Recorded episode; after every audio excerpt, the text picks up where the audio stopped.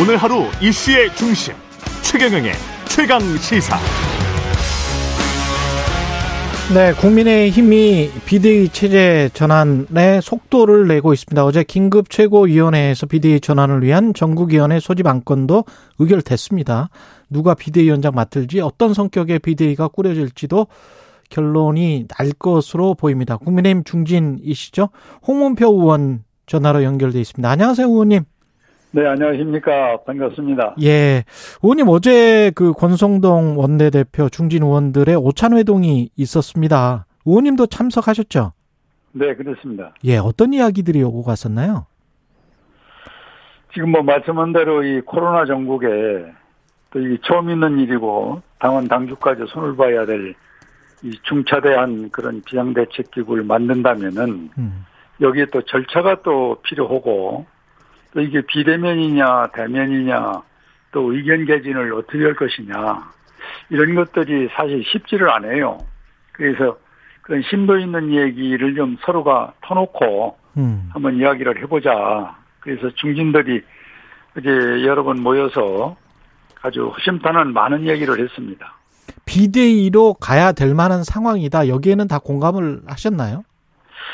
뭐 그 상황은 일단 그 아시는 바와 같이 그 권한대항 체제가 어 사실상 지금 무너지다시피 했지 않습니까? 음. 그렇다면은 우리가 당에서 어 자구책으로 찾을 수 있는 것이 소위 비대위 체제와 전당대회밖에 없거든요. 네. 그런데 의원들의 중론, 뭐 추재선을 비롯해서 다선들 또 그리고 최고위에서 의총에서 이 비대위 쪽으로 분위기가 기울어지고 또 그 부분이 결정을 했기 때문에 그럼 비대위로 가자 이렇게 결론을 내고 거기에 대한 재반 준비를 하는 그런 어떤 좀 생각을 갖고 이제 많이 모여서 좀 중론을 좀 해봤습니다. 그렇군요. 이 비대위 쪽으로 가, 가게 되면은 전국위를 소집을 해야 되고 그러면 이제 서병수 의장이 굉장히 중요한 역할인데 서병수 의장은 일단은 좀 돌아선 것 같습니다. 소집하는 것 쪽으로 어떻게 보세요? 서병수 의장은 그 자리 같이 있었습니다만은 예. 절차상의 하자가 없다면은 음. 의장으로서 뭐 회의를 진행할 수밖에 없다. 그래서 그런 문제를 좀 다듬고 음. 하는 데는 좀 시간이 필요하지 않느냐 그런 이야기를 했습니다마는 어쨌든 어, 이 비대위를 하루빨리 열어서 당을 안정하지 않은 데는 동의를 했습니다. 그렇군요. 서병수 네. 장이 그 걱정하는 절차상의 하자는 뭔가요? 아까 방금 말씀드렸습니다만 이것이 결국 이제 코로나 전국에서 이제 어 비대로 할 것이냐 아니면은 대면으로 할 거냐 또 의견이 나왔을 때 어디까지 그 의견을 듣고 찬반을 물을 거냐 하는 거는 상당히 기술적인 문제가 있거든요. 아. 예, 그런 문제도 어, 서병수 의장은 의장으로서 걱정을 하고 계시더라고요. 아. 그래서 그런 문제도 이제 실무자들이 상당히 구체적으로 아마 어제 밤에 예, 당에서 논의가 있었던 걸로 알고 있습니다. 그러면 비대위를 하기 위해서 전국이 회의를 소집하고 이 절차나 일정이 생각보다 좀 길어질 수 있겠네요. 늘어질 수 있겠네요. 어, 오늘 오전에 결국 결론이 나와야 5일날 하든지 예. 만약에 5일 못 오면 다음 주로 넘어갈 수밖에 없거든요. 예. 그래서 그런 것이 오전에 아마 우리 실무자들이나 당에서 여러 가지 논의를 해서 유권 해석을 내릴 것 같습니다. 아, 그렇게 되는 거군요. 네 비대위원장과 관련해서는 어제 혹시 오찬 회동에서 무슨 말씀 없으셨어요? 뭐 거기까지 나가진 못했어요. 지금 뭐 지금 절차상의 문제 비대위를 어떻게 열 것이냐. 음. 또 이런 문제가 집중적으로 나왔고 어쨌든 결론은 어, 윤석열 정부 초기에 이런 일이 있는 건 참 유감이고, 음. 빨리 안정을 하기 위해서는 비대위 체제로 가자는 큰 틀에서, 그리고 세부적인 것은 우리 당원 당규에서 절차를 밟아가하자는 그런 얘기가 주로 나왔지, 뭐 위원장 얘기는 거기서 언급이 안 됐습니다. 그 절차상 문제를 이야기를 할 때 서병수 의장이 혹시 그 당 내에 일부 최고위원이나 네. 이런 분들이 이게 절차상의 어떤 꼼수 아니냐 이런 비판들이 있었거든요. 그런 것들이 좀 의식이 됐었습니까? 뭐 그런 얘기도 좀 잠시 나눴는데 예. 뭐 언론 보도가 이미 나갔습니다마는 뭐 100명이면은 뭐 한두 명 때문에 이와 같은 중원 비상한 상황을 우리가 진행 안 할 수는 없잖냐. 어. 그렇다면 대다수의 의견으로 그리고 최고의 마지막은 최고위 결의거든요. 예. 거기에서 또 일단 뭐 여러 가지 상황이 있었지만은 최종 결론이 에, 결의로 나왔고 그렇다면은 신속하게 진행하는 것이 또 우리 뭐 중진들이 좀 도와줄 일이고 음. 서경수 의장도 그렇게 하는 게 좋겠다 이렇게 결론이 나왔죠. 어제 중진들의 분위기는 비대위의 기간이랄지 성격은 어떻게 생각을 하시던가요? 어 기간은 아까 말씀드린 대로 절차가 빨리 뭐저 진행될 수 있는 요건이 갖춰지면은 5일날도 하고 아니 아니 그, 그 기간이 아니고 비대위가 존속되는 아, 기간. 그거 그거는 이제 상황이 좀 유동적입니다. 음. 만약에 이준석 대표가 그 지금 그절 뭡니까 조사받고 있는 것이 기소가 된다면은 아. 어 그렇다면은 어 전당대회가 빨리 될 수밖에 없고 예. 만약에 그것이 지체가 돼서 어 계속 간다면은 뭐 6월 달이 지나면은 내년 뭐 1월 달까지는 할 수 있는 비대위가 아니냐. 뭐 이런 어떤 것들인데 그건 좀 조심스러워서 구체적인 얘기는 못 했어요.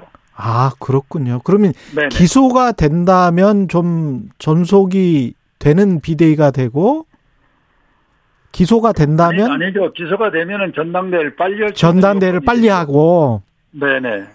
음, 기소가 안 된다면은 비대위가 늦어지고 그렇다면은 이 비대위가 좀 오래 갈 수 있는 것이고 뭐 오래 가봐야 뭐 내년 1월 정도밖에 더 되겠습니까? 내년 올해 가봐야 내년 1월 정도고 네, 네.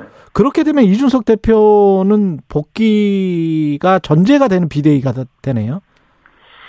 글쎄 뭐 이 수사를 우리가 우리가 단언할 수는 없기 때문에 예, 뭐라고 얘기는 못하지만은 예, 지금 말씀드린 대로 그런 문제를 우리는 또 예상을 안 해볼 수는 없지 않습니까? 정당이기 때문에 어, 그래서 그런 것들은 뭐 확언은 못해도 예, 일단 예상을 하고 아마 이 집행부에서는 이 비대위 구성하는데도 좀 관심을 가질 것입니다. 기소 여부에 따라서 많이 갈릴 수도 있겠네요. 그렇습니다. 이준석 대표가 어떤 법적 조치를 할 가능성은 없습니까? 그거는 이제 그분만이 아는 거기 때문에 예, 우리가 속단할 수는 없지요. 음, 네. 그렇습니까?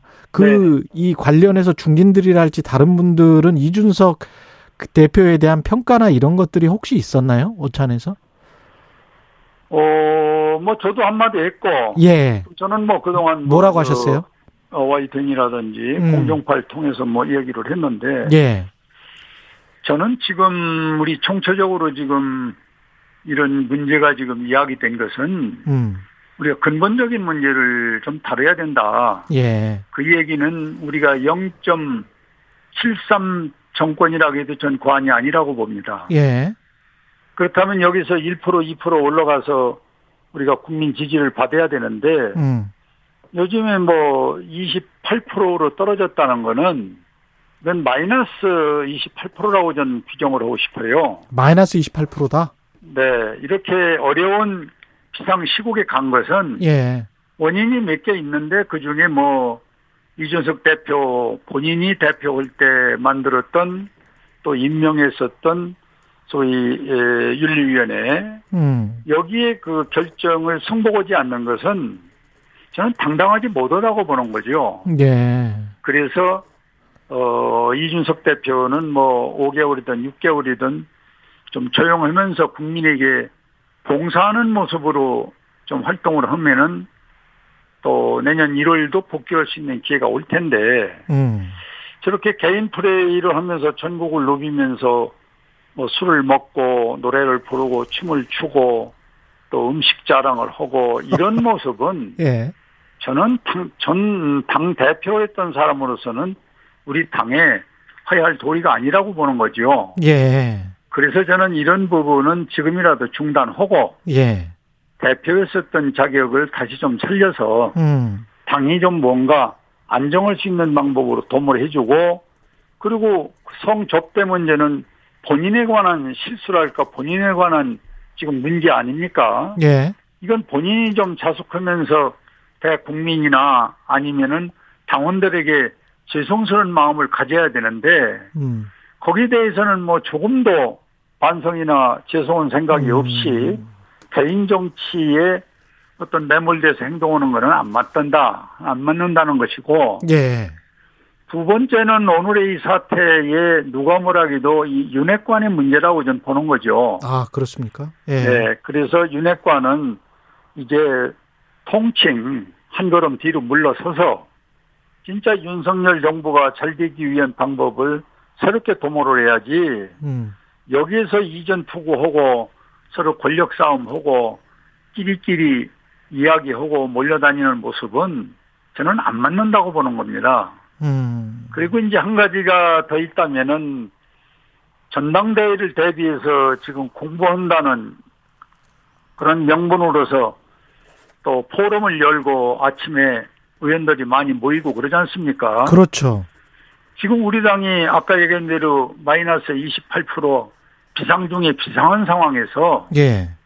당의 단합과 새로운 지혜를 모아야 할 때 전당대회를 대비해서 좌파 세력을 모여서 공부한다는 것은 음. 이건 하나의 빙자고 위선이지 진정한 당을 위한 것은 아니다. 진짜 당을 위한다면은 우리 국회 안에 18개 상임위원회가 있지 않습니까? 예.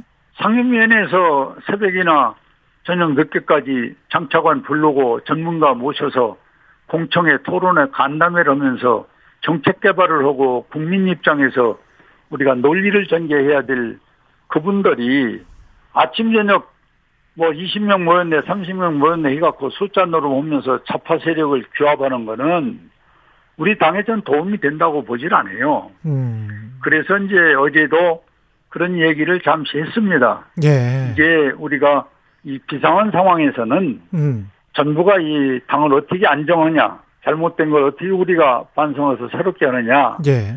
여기에 집중된 우리 중진들 내지는 당의 모습이 국민한테 비춰져야 된다. 이제 이 문제를 제가 좀 말씀을 드렸고, 아까 얘기한 대로 윤핵관 문제라든지 이준석 대표의 그 자세는 지금 현재 상황은 옳지 않다. 음. 이런 것들이 해결되지 않고 무슨 뭐 비상대책위원회 또 전당대 이 얘기를 하는 거는 음. 전 국민에 대한 도리가 아니라고 보는 거죠. 아. 우리가 고칠 거를 잘못된 걸 반성하고 잘하겠다는 프로그램을 내놓고 비상대책위원회나 전당대회를 해야지 음. 이런 한 서너 가지 문제를 안고 해결점을 찾지 않고 그냥 비상대책위원회 하고 음. 그다음에 전당대회 하는 것은 저는 안 맞는다고 봅니다. 그러면 얘기도 어제 예. 많이 나왔었어요. 그러면 그런 말씀을 하셨고 그런 생각을 가지고 계시면 비상대책위원장도 윤핵관이랄지 당 내부 인사는 좀 곤란하다 그런 생각이시겠네요? 저는 우리 당이 이제 쭉 보면은 예. 무슨 일이 있으면은 외부에서 당을 잘 모르시는 분들이 음. 의욕만 갖고 대들어 가지고 당이 더 어려운 지경이 많았어요. 예. 그러나 뭐 상대당입니다만 민주당 같은 경우는 당에 문제가 생기면 내부에서 해결점을 찾으려고 애를 썼거든요. 아. 그래서 우리 당도 이제는 음, 많은 경륜과 또 대통령을 만들어낸 그런 정당으로서 예. 이제는 내부에서 내부에서. 어, 내부에서 우리 좋은 분을 모시고 그러나 윤핵관은 아닌.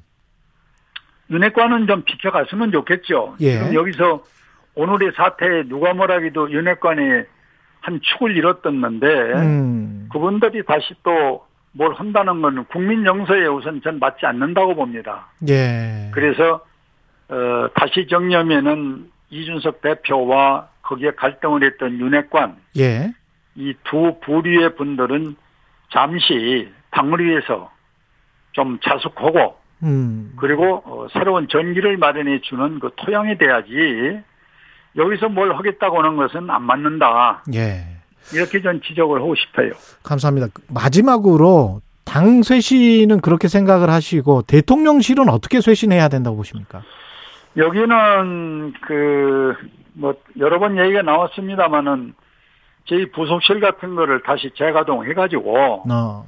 검증을 받고 절차에 의해서 인적 쇄신이나 또 사람의 선정이 돼야지 인맥에 의해서 되는 거는 안 맞는다. 음. 그래서 저는 요번에 에, 이와 같은 사태는 참 불행 중에 저는 다행이라고는 표현을 쓰는데 예. 초기 3개월이 안 돼서 이와 같은 사태는 앞으로 5년간 자랄 수 있는 기회를 국민이 다시 한번 주신 것이고 음. 그리고 우리도 자숙하면서 반성해서 다시 자랄 수 있는 기회 바로 이 기회를 놓치면 안 된다. 그것이 이제 제가 좀 주장을 하고 싶고 또 청와대는 시스템에 의해서 음. 소위 인적 쇄신이나 사람의 발굴이라든지 정책의 발굴이 나와줘야지 지금 상당히 그 정부하고 청와대하고 엇박자나는 것들이 좀 많거든요. 정책 그렇죠. 부분에. 예. 이런 것들도 우리가 시정해야 할 그런 오늘의 현실 아닌가 그런 생각을 갖습니다. 단기적으로 인적 개편은 불가피하다 이렇게 생각하시나요? 아니면 저는 뭐 한 어느 부분을 뭐 개편 그 전반적으로 대통령께서 지금 추가를 반납하시고 예. 국민의 소리를 다, 다양하게 전 듣고 계시다고 봐요. 음. 그렇다면은 바로 이렇게 국민의 소리를 듣고 곧바로 대통령 휴가를 중단한 것은 참 어렵지만 용단을 내려서 잘하신 것이고 예. 거기에서 들은 이야기는 이제 휴가가 끝나면은 음. 뭔가 이제 대통령 의중이 나오리라 이렇게 기대를 갖고 예. 우린 그 안에 이제 비대위를 구성을 해서 당을 또 안전을 알겠습니다. 찾고 이렇게 해서 요번에 이 어려운 고비를 이 음. 기상 상황을 이겨내가는 음. 그런 우리 국민의 힘이 좀 돼야 지 않겠냐 이렇게 희망을 합니다. 알겠습니다. 여기까지 말씀 듣겠고요. 국민의힘 네네. 중진 홍문표 의원이었습니다. 고맙습니다, 의원님. 네, 고맙습니다.